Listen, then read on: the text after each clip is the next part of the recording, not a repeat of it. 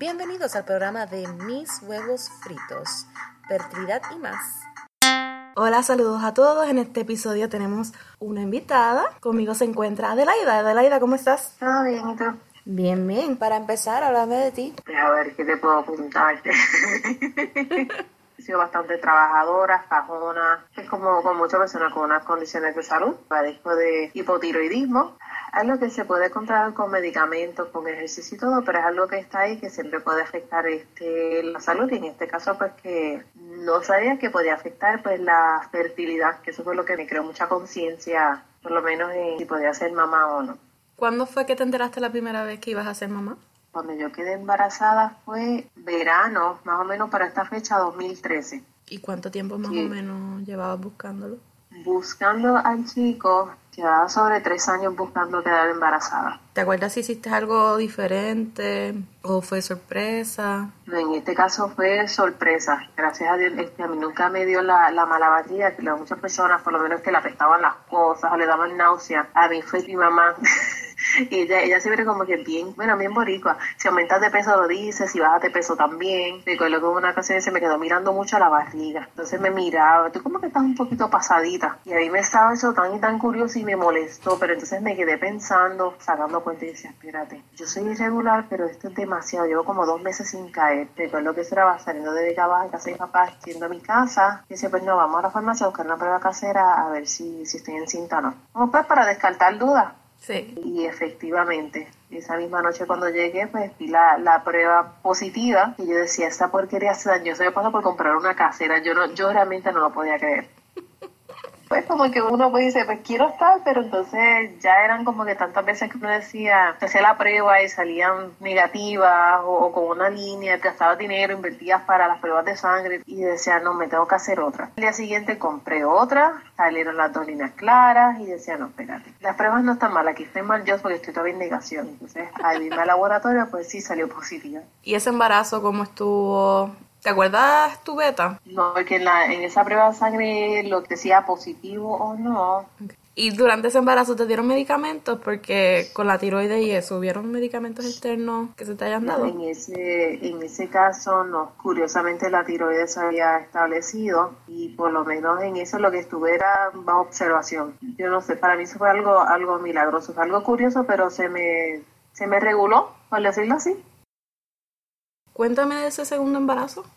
El segundo embarazo, yo me enteré que estuve embarazada para octubre de 2016. Recuerdo que era que yo me había puesto el uniforme para trabajar, una falda en particular que yo me puse. Yo decía, caramba, como que esta falda no me, no me queda igual. Estoy como que echando unas libritas y me, me puse a pensar en mi mamá, siempre en mi mamá, lo que ella iba a pensar, lo que me, lo que me iba a decir cuando me viera. Me puse a sacar cuenta nuevamente y decía, wow, también estoy atrasada. Para esa fecha, pues más o menos estaba, después del primer embarazo, más o menos estaba con mi ciclo de cada 28 o 30 días. Estaba algo, algo estable, no era tan irregular como era antes. Llegué a la casa, me quedé con esta inquietud, pues nada, salí un momentito de la farmacia, me hice la prueba positivo. Estoy con esas ansias de esperando a mi esposo. Como que, ¿qué quiera decir esta vez? Nada, bien contento, bien alegre, este, celebramos la prueba, me hice nuevamente la de sangre, salió positiva. Pues nada, estuve en búsqueda de, quería cambiar de, de doctora, ya que tuve una mala experiencia con la primera ginecóloga y ella tras que, aunque uno dice pues quizás es, es, lo normal acá en los médicos, te citan para una hora pero te atienden como cuatro horas más tarde. Entonces la doctora era una, esperaba mucho, esperaba tantas horas o estaba todo el día esperando para que te viera apenas menos como con cinco minutos, ok, te vio, te chequeó, estás bien, te vas. Y por lo menos esa, esa experiencia no me gustaba porque me quedaba con dudas, ella no me quería, como que no me contestaba bien, no estaba satisfecha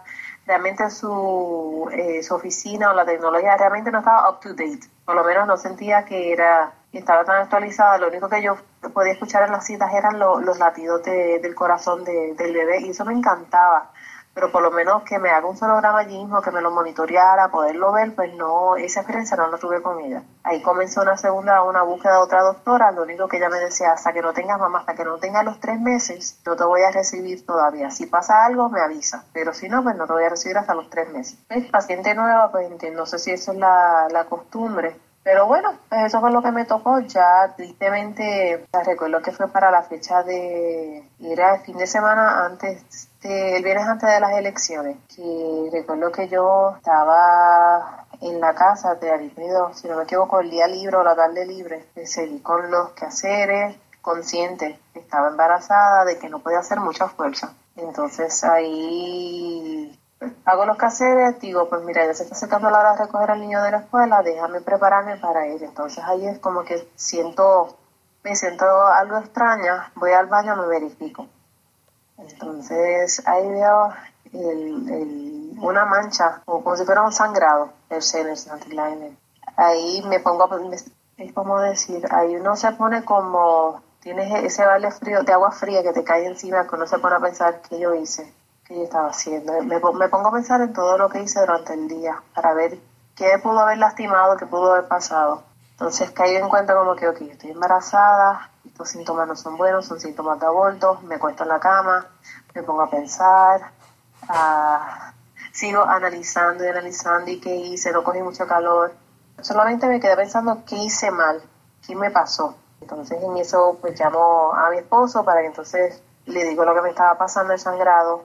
Le digo, busca al nene, estoy sangrando que algo no está bien. Entonces me recuerdo que él buscó, buscó al chico de la escuela, llegó, fuimos al primer hospital, porque tristemente tuve que ir a varios hospitales. En este hospital pues me verifican, el, el médico se me va a hacer una prueba de sangre para hacer el HCG, que es para verificar el nivel de, hormonas en la sangre, ya que pues después de cada 72 horas, si no me equivoco, se supone que se dupliquen los niveles. Pues ellos me hacen la prueba de sangre, me iba a hacer el sonograma, me dice, mamá, me pregunta, ¿cuánto tiempo tú tienes? Y yo decía, bueno, supone que tenga de 6 a 8 semanas a base de mi última menstruación, que pues siempre se saca. Entonces, él, él me miraba y como que no me creía. Y pues vamos a hacer el sonograma, mamá, no se ve nada, los niveles no están bien. Entonces ahí como pues mi esposo está en, como el niño menor le da, pues el niño está afuera en la sala de espera con el papá. Yo estoy sola escuchando todas estas noticias. Pues me, me frustro, me frustro mucho. Ellos pues nada,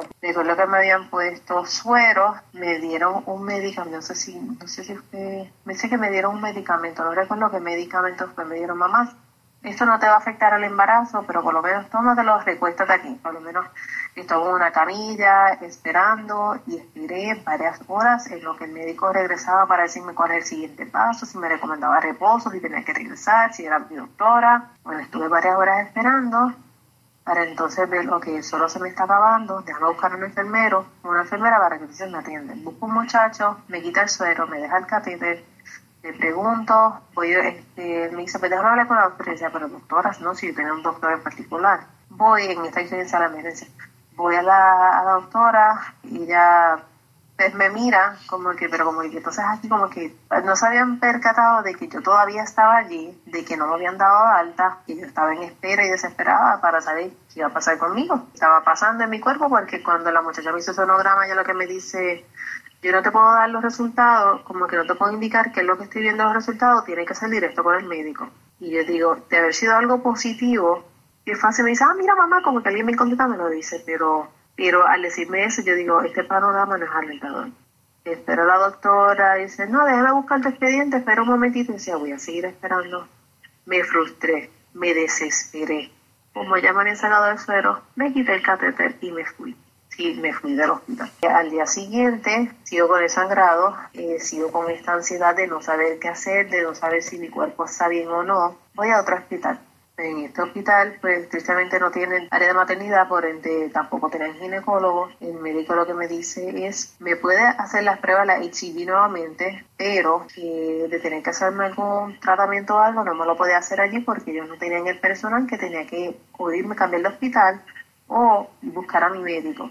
Estamos hablando de un sábado, un sábado no consigo ningún médico por ningún lado. Por lo menos la doctora que para colmo no, no era oficialmente su paciente, porque ella quería que yo esperara tres meses, pues mira, los tres meses yo todavía no los tenía. Voy a un tercer hospital, siguiendo el consejo, pues ahí nuevamente me atiende otro médico, me hace otra prueba de sangre para detectar el nivel de hormonas, me mira nuevamente y me cuestiona, ¿realmente estás embarazada? Yo sí, en esta ocasión yo tenía mi documento de laboratorio certificando que sí, estoy embarazada, la prueba de laboratorio, prueba de embarazo. La forma que me decía, pues, panorama es poco alentador. Me mandaron a hacer un sonograma, la muchacha dice, mamá, está sangrando demasiado. Y ya te digo, pues mira, no. La forma que me lo decían y me cuestionaban, ya yo estaba, ya me estaba preparando para lo peor. Y eso pues lo que me indicaron fue, pues me dijeron, pues mira, el nivel de ACG estaba bien, bien bajito. Aplicación, en vez de aparecer de 6 a 8 semanas, aparecía que apenas tenía 4 semanas, que estaba bien bajito y yo decía, caramba, me está curioso, pero por lo menos había una, pequeña esperanza de que sí, de que sí estaba embarazada. Me recomendaron un reposo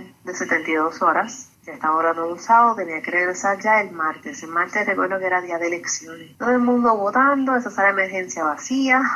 Allí desesperada, angustiada, voy con mi esposo. Recuerdo que ese día pues mi hermana, mi hermana se quedó con el niño para entonces él poder estar conmigo. Me atienden de inmediato para hacerme la prueba de sangre.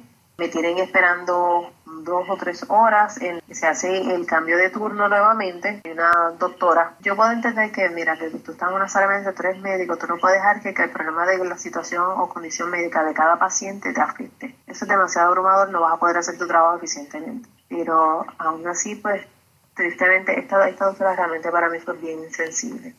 Preguntaba para qué estábamos ahí, caramba, ya tenía el expediente, lo debería saber. Dio las pruebas y bien sensiblemente me dice que el nivel de hormonas estaba bajo, era realmente mostraba de que yo no estaba embarazada y así me lo dijo, mamá, el nivel de hormonas está demasiado bajo, tú no estás embarazada. Mi, esposo se quedó, él estaba mirando, él estaba serio, él, no sabía ni, cómo reaccionar o cómo yo iba a reaccionar, como que tratando de ser el, pilar fuerte ahí, yo no sabía si llorar, yo no sabía si, si salir corriendo, yo no sabía si había chocado a la doctora porque de verdad que fue terrible la forma que ella, ella nos dio esa noticia.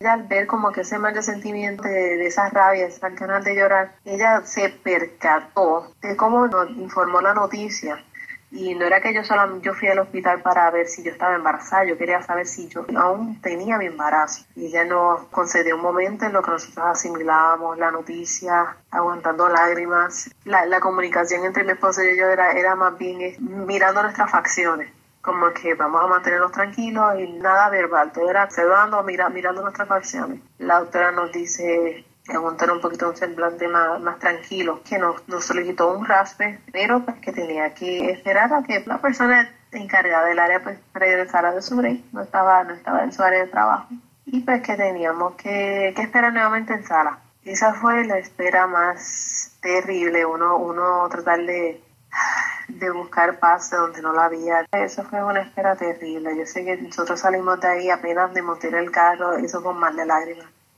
ese, ese sentir de, de que perdiste un ser de vida, de que te robaron algo, pues es bien terrible, bien triste, bien frustrante. Y aún así, hasta el día de hoy, aunque todavía está ahí, todavía está ahí en la mente, como que si yo pude haber tenido ese bebé, y me pongo a pensar, ¿qué hice mal ese día? ¿Qué me pasó? Es algo que realmente no se me va pasado dos años, pero aún así sigue, sigue ese recuerdo, sigue ahí. Yo lo que me recomendaron fue reposo, aún así. Yo estuve en mi casa, me negué a coger los, dos meses que nos dan de maternidad aún así, porque ya apenas en la semana yo me estaba volviendo loca. Yo había dejado de comer, yo no quería hablar con nadie, yo no quería salir, yo no quería hacer nada. Estaba todo el tiempo tirada en el sofá yo llegaba a mi hijo de la escuela, era todo automático, lo atendían todo, era como una sonrisa y, se acostaba mi niño y regresaba a este, a este ser vacío. Bien terrible, frustrante. Muchos meses después. A mí se me ocurrió esta idea que yo quería por lo menos tratar de liberar algo de, ese sentimiento, esa pesadez, por decirlo así, esta, esta carga que uno tiene, uno tiene esa frustración que uno lleva encima, aún así esos recuerdos. Sí, fue algo quizás medio extraño, medio loco, pero mi liberación fue a través de unos tatuajes. El primer tatuaje que yo me había hecho para el bebé es como un latido del corazón y entonces al final tiene una huellita con halo arriba. Un mes después, recuerdo que fue en mayo, me hice un segundo que dice You are my sunshine luego tiene una silueta de una mamá con un bebé en el vientre. Curiosamente, me liberó un poco de la tensión. No cerré el capítulo, el capítulo realmente no está cerrado, sigue abierto, porque eso sigue ahí. Pero por lo menos me pude, me pude expresar, me pude desahogar de una manera en algo que para mí fue significativo. Yo no tuve cuerpo para enterrar, no tuve, no tuve un sonograma oficial para poder verlo, para tener un recuerdo, solamente es el que, el que tengo en el corazón, en la mente, y la prueba que tengo todavía que dice que ella estaba embarazada. Eso es lo único que yo tengo de, evidencia de que sí estuve. Es bien difícil. Yo, yo como tú siempre recapitulo ese día que perdí el bebé también, qué fue lo que hice mal. Y yo creo que muchas de nosotras hacemos eso. Pensamos que yo hice, que comí, hice fuerza y nos echamos esa culpa. Por lo menos la doctora de emergencias, yo no entendía por qué. Y después fue que entendí. Ella siempre me decía, tú no hiciste nada mal. Y es por eso, porque automáticamente yo no creo que somos las únicas que pensamos eso. No, no, uno, uno lo que dice pues como ese es mi cuerpo, uno, uno rapidito se echa la culpa. Yo entiendo que es algo común, como que uno, uno revivir y pensar y, quedarse como Dios mío, pero que dice, uno no piensa, ok, quizás el cuerpo, que algo venía mal y el cuerpo lo rechazó y se desprendió que es algo que uno, luego de uno pensarlo, lo analiza y pues mira, es algo lógico, algo venía, algo pasaba y, se fue, como que el cuerpo no se desprendió, no aguantó, pero sí el sentido de culpa, eso para mí fue, fue lo primero. Creo que tienes tu Rainbow Baby, ¿no? Sí, tengo un Rainbow Baby. Cuéntame de ese. Sí, perdí a mi bebé en 2016 en el 2017, aunque a uno le dice que uno debe esperar más de seis meses, más de un año para uno estar emocionalmente, sin contar el cuerpo, que el cuerpo se recupere y uno estar emocionalmente estable y bien, por lo menos uno recomienda que pase bastante tiempo en lo que uno vuelve a quedar embarazada. Realmente nosotros no estábamos buscando, realmente no estábamos buscando quedar embarazada nuevamente. Nosotros intentamos evitar a ver, realmente yo no quería pensar en tener relaciones luego de esta pérdida. Realmente eso fue como que algo un poquito traumatizante. Sí. si no me fue en junio 2017. Ahí me pasó, como me pasaron los primeros dos, me sentía, sentía la barriga como que ya estaba más, más anchita, más llenita de peso y decía, caramba, nuevamente yo estoy haciendo ejercicio, yo no estoy haciendo desarreglo, porque yo estoy aumentando de peso. Yo se lo comenté a mi esposo, yo me sentí un poquito pasadita, como que tenía las dudas, porque luego de esa pérdida, pues sí fui bastante irregular. Estuve como dos meses sin, sin caer. Fue realmente frustrante, pues yo decía, nuevamente tengo que esperar el ciclo, y pues tratando de normalizar, yo no quería tomar pastillas ni nada. Se lo comento, y él estaba un poquito más reacio, no quería que yo, me hiciera la prueba, pues no se quería hacer ilusiones, ya que pues cada al tener la pérdida, pues de nosotros, por decirlo así, unirnos en este momento de, de pérdida y de sufrimiento, cada cual buscó la manera de desahogarse yo me enfoqué haciendo, ayudando a otras organizaciones sin fines de lucro, me envolví más en el trabajo, tenía pendiente a mi niño, pero tristemente pues la pérdida como nos separó a nosotros, nos separó a nosotros como pareja, fuimos a, terapia de parejas, por lo menos para tratar de buscar la manera de sobrellevar este dolor juntos, por lo menos de desahogarnos. Yo no sé si todos los hombres son iguales, me atrevo a decir que la mayoría pues son bien testarudos y no le gustan expresarse o decir sus sentimientos o, lo que le está pasando por la mente,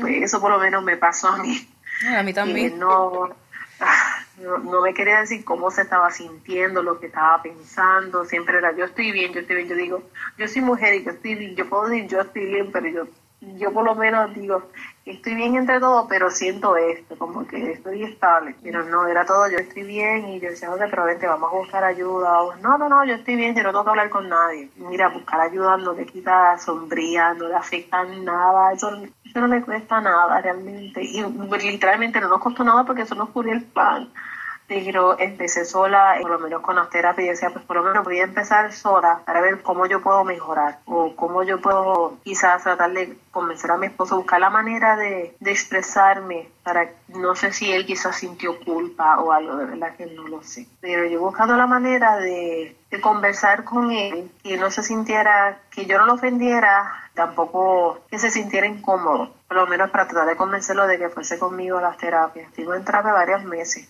para por lo menos sentir que, que seguíamos siendo pareja, de que estábamos juntos, de, que seguía la relación, de que no es que vivíamos bajo el mismo techo solo porque tenemos un hijo o por la rutina o por conveniencia. Porque uno dice, caramba, ya se me desintegra toda la familia, ya uno, uno dice, pues vamos a tratar de buscar lo positivo o mira, tuve una pérdida, quiero quiero hacer otras cosas para tratar de algo algo positivo, algo que realmente valga la pena, Ahora make the difference, algo significativo. No sé cómo decirle en ese aspecto. Se nos estaba derrumbando el hogar. Damos la manera de salir y por lo menos salimos triunfando. Es un poquito más expresivo ahora. No es mucho, pero no me quejo, es mejor que antes. bueno, y se puede. Hay cosas que pues tristemente no se pueden cambiar, ya es cuestión de, él, pero la situación fue que pues sí, gracias, afortunadamente pues quedé embarazada nuevamente. Él no quería saber lo que era, él no quería necesitar hacer la prueba, no me diga si sale negativo, mejor no me diga o no me diga si hace la prueba, punto, no me quiero ilusionar. Yo fui y me compré como tres pruebas. Yo decía, pues si se me daña uno pasa algo, chequeo o las tengo sino para un futuro. Me hago la primera, están las dos líneas, pero la segunda está bastante clarita, no está bien definida. Empieza como que la ansiedad. Esto está pasando, esto es serio. Entonces me pongo a leer. Mayor nivel de hormonas está por la mañana. Me voy a esperar a la mañana. Entonces tú me ves envolviendo las pruebas, escondiéndolas para que no las vea porque se va a molestar o se va a frustrar. Y espero el día siguiente. Voy al baño temprano, me la hago. Ok, esta sí está bien definida, está bien marcada. No le comento nada Sé que salí más temprano, voy al laboratorio y me voy a dejar llevar por la de sangre. No me voy a ilusionar con estas pruebas, quizás como son caseras, quizás se me dañan, quizás es que la prueba está defectuosa, pero ya ahí tenía esa ilusión, esa esperanza de como que esto está pasando, esto es cierto, realmente estoy embarazada, este milagro. La muchacha me pregunta, mamá, ¿la vienes a recoger más adelante o te envió por correo electrónico? Y yo, pues perfecto, que me la envíe por correo electrónico y si un trabajo el archivo. Estoy esperando y espera y llamo no, porque entonces cuando te la envío por correo electrónico me salen un poco más tales y los envío. Pero me dicho eso antes, lo buscaba mejor en el laboratorio. Por lo menos me llegó un mensaje un poco antes de yo salir del trabajo la veo, estoy en la oficina con mis compañeras y veo que es positiva y yo agotándome para no gritar, no voy a decir nada hasta que pasen los tres meses, no me quiero ilusionar nuevamente, quiero asegurarme de que todo esté bien. Por no avisarlo aquí, que entonces la aviso un día y el siguiente ya yo estoy pensando como que, que lo podía perder nuevamente y decía, pues no tengo que hacer las cosas, tengo que poner las cosas con calma, a punto de reventar de la emoción, pero nada, me veían bien contenta, pero no sabían el por qué. Llego a la casa, le digo, mira lo que llegó en el correo, como que se lo pongo en otro sobre te digo, Adri, la expresión de esa cara no tenía precio. Y él decía, realmente, el segundo en menos de un año, la ilusión de él de que pude quedar embarazada. Pero esa, eso fue algo, algo divino, algo increíble. Eso sí, claro, no habíamos dicho nada. Mi hermana, que yo normalmente es la primera que se lo digo, la única que se lo digo antes de los tres meses, no le había dicho absolutamente nada. Yo cogí en parte mucho reposo. Por ese miedo de que, ok, no, hago un pequeño esfuerzo como que no, no quiero que se me desprenda del cuerpo nuevamente. Fui bien cuidadosa en absolutamente todo. Afortunadamente ya estábamos para esa época casi de verano, estamos en verano, que por lo menos el trabajo era mucho más liviano, por decirlo así, era más ligero, no tenía tantos estudiantes en la oficina, allí en, la universidad, y que me fue, me fue bastante llevadero. Tristemente, pues para eso estuve embarazada para el tiempo de, del huracán María. Ya había pasado afortunadamente ya los tres meses, pero te digo que me habría encantado disfrutar más de mi barriga de lo que me puedo disfrutar. Es como ustedes vieron, los familiares que tienen por acá y todo, es bastante frustrante de no estar bien comunicado con la familia. Fue un tiempo de mucha angustia. De uno siempre estar sin los, carecer de los servicios de agua, de luz, dormicados que no teníamos tantos alimentos y uno buscando las frustraciones, lavado a mano que fue, ay, que fue terrible, Dios mío, no vuelvo. Muchacha, fue terrible. estar doblada, sea, mi miedo era eso, o sea, yo, yo estoy doblada, yo estoy sentado encima de una paila, literal, estar encima de la paila doblada, lavando ropa, por lo menos el agua fue lo más rápido que nos llegó, pero era en eso, tanto tiempo doblada, lavando a mano, para mí eso fue terrible, por ese miedo de que estoy doblada, me puedo lastimar, pasé los tres meses, pero puedo perder en todo el tiempo fue un miedo. Pues entonces yo tenía pues, a, mi hermana, a su familia, ellos estaban con nosotros, con nosotros varios meses y fue como que algo rutinario, algo bregando con la casa, con todos los niños, con la familia, y no puedo decir pude tomarme todo el reposo que quería, pude descansar, pude disfrutarme todas las pataditas, no, porque realmente no, no teníamos el tiempo para eso. Las citas médicas se cancelaron en algunas ocasiones. Primero en lo que llegaba a las áreas, nosotros teníamos más de un mes sin luz. Luego en la oficina doctora, pues en lo que ella a veces tenía, si no se iba y tenía que cancelar, pues tenía que cerrar la oficina, no podía verificarnos como quería. Fue bien frustrante, pero afortunadamente pues, salió todo muy bien. Tuvo una niña bien saludable, mi Rainbow Baby, tiene su cuarto con unas cortinas así de distintos colores haciendo el arcoíris, arcoíris en todos lados. Y pues es divino, estoy, estoy muy contenta que por lo menos pude tener un segundo, tuvo un tercer embarazo, pero tuvo un segundo hijo. Mi hijo está enamorado de su hermana, que primero le estaba en negación de que él no quería otro hermano, mi hermana quería estar solo, pero, pero lo aceptó y, es loco con su hermana y de verdad que no lo cambio por nada del mundo. Oye, Ade, ¿y qué consejo tú le darías a alguna pareja que está enfrentando más o menos problemas de infertilidad o pérdida? Mira, en cuestión de, problemas de fertilidad, cuando yo estaba en una cita del endocrinólogo, pues él quería, me estaba verificando de la tiroides, me había cuestionado de porque yo no había estado embarazada. Y nos, a nosotros dos como pareja nos mandaron las pruebas. Mi esposo había salido con el conteo bajo. Yo sería fértil, mi esposo tenía problemas. A nosotros pues se nos hizo muy difícil de inicio. Primero porque yo era irregular. Segundo su conteo. Tercero en lo que uno se pone a contar la ovulación, verificando la fecha de tu menstruación, de tu ciclo. Eso solamente de uno tener esa carga, ese peso encima, es bien frustrante. Tu cuerpo quizás no te va a reaccionar igual. Uno se está poniendo una presión y una ansiedad adicional que realmente no, es lo conveniente. Uno se ilusiona, uno dice, no, pero si me dejo llevar por las temperaturas, pues se supone que sí caiga. Para mí, a veces hasta psicológico, emocional. O es mejor hacerlo al azar y no estar quizás coordinando y planificando tanto las búsquedas porque realmente uno, uno se desilusiona más de lo que uno se ilusiona. Que por lo menos a nosotros, mi experiencia fue bien frustrante. Que mejor que no cogió, gracias a Dios que nos cogió mejor de sorpresa y no estar buscando porque nosotros estuvimos tres años buscando, sacando cuentas y coordinando y decía, caramba, pero es que no se nos está dando, que nos está pasando. Y sí fue mucho tiempo, pero se pudo. Nosotros habíamos contemplado incluso adoptar, por lo menos yo, estaba con esa mentalidad de querer adoptar, pero yo sé que esa opción no es la mejor para mi esposo porque él quería tener a su hijo. Pero eso pues yo entiendo cada cual pues tiene una manera de pensar distinta. Cuestión de las pérdidas, yo aprendí, como hablamos ahorita, a no echarme la culpa. El cuerpo es algo maravilloso, funciona de una manera única. Uno no controla siempre lo que sucede en el cuerpo de uno. Uno puede decir, yo tomo muchos medicamentos, pero medicamentos te pueden ayudar hasta cierto punto. Tú puedes ser la persona más saludable del mundo, pero siempre tiene algo. Si no, si el cuerpo lo rechazó, si no se te dio, pues es por algo, quizás algo más allá de lo que nosotros podamos entender. Pero lo primero es uno nunca echarse la culpa. Uno dice, pues uno está sufriendo, uno piensa realmente de que no hay nadie más que siente este dolor, pero yo confieso, hasta que yo no lo dije a una amistad, y la persona me dijo, yo también pasé por lo mismo. Uno, uno realmente no se da cuenta de que eso es más común de lo que uno pensaba. Porque desde esa persona que dijo, yo pasé por lo mismo, ahí empezaron, pero fulana también pasó, y hablé con esa fulana para saber de su experiencia, y me dijo, no, pero fulanita también lo pasó, y uno como que, wow, pero qué muchos, qué muchos casos.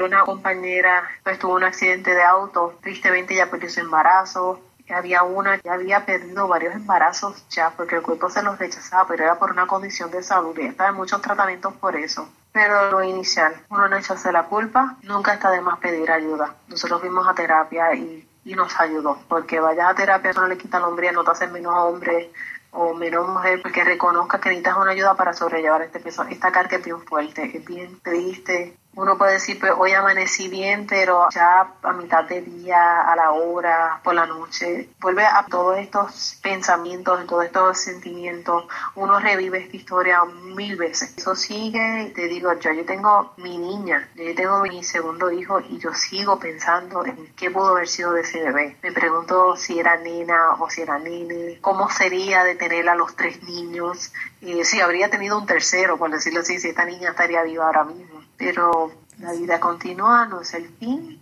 siempre se puede buscar ayuda, siempre se puede intentar nuevamente y yo en lo personal nunca cerraría la opción de adoptar porque siempre hay un niño que, que necesita. Definitivo. Bueno, Ade, gracias por entablar esta conversación conmigo. Yo espero que haya más tópicos en el futuro que podamos hablar, medidas que uno pueda tomar, así como lo es la terapia, de hablar un poquito más de enfermedades, Ah, también hablar de qué no decirle a alguien cuando está tratando de tener un bebé, porque hay mucha gente que dice comentarios inapropiados y me gustaría que pudieras conversar más conmigo en el futuro y te lo agradezco un millón por contarme de tu hermosa historia de tus bebés. Gracias. A la orden, siempre a la orden. Y, pues sí, en lo, que podamos conversar en un futuro sería bienvenido y te digo de verdad que te agradezco por tener la valentía el coraje de, querer tener este, este podcast, este foro para no poder expresarse y pues, escuchar la historia de los demás. Realmente, como, como te dije, hasta que uno no lo habla, uno no se entera de que hay más personas que han pasado por algo similar.